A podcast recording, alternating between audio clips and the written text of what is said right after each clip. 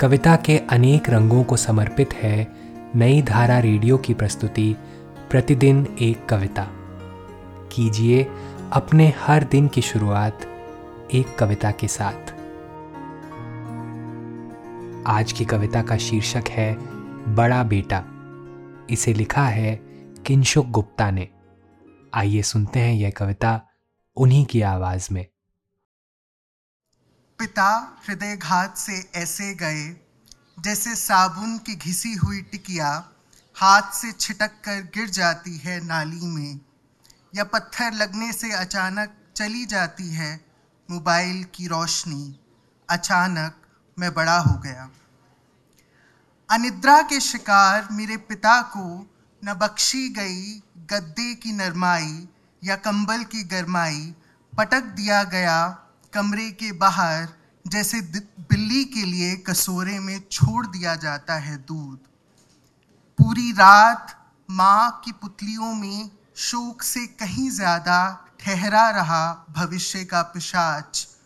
उनकी छुअन में प्रेम नहीं, चाह थी एक सहारे की, जैसे लोहे के जंगलों से रखी जाती है। सुबह तक मुझे लगता रहा ठंड से बिलबिलाते पिता की दहाड़ से मैं फिर से छोटा हो जाऊंगा। मैंने उनके तलवों को गुदगुदाया, 2-4 बार झटकार कर देखा, लेकिन पिता नहीं उठे। फिर मैंने जबरदस्ती उनकी आंखें खोल दीं और घबरा कर अपने कमरे में दौड़ गया। जिन आँखों से मैंने दुनिया देखना सीखा था वो काली हो चुकी थी।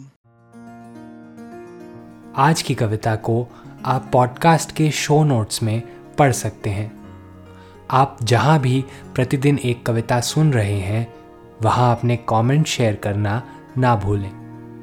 अगर आप चाहते हैं कि नई धारा रेडियो की यह प्रस्तुति हर सुबह आपके व्हाट्सएप पर आ जाए तो हमें इस नंबर पर मैसेज भेजें 7428775376। कल एक और कविता के साथ फिर मिलेंगे।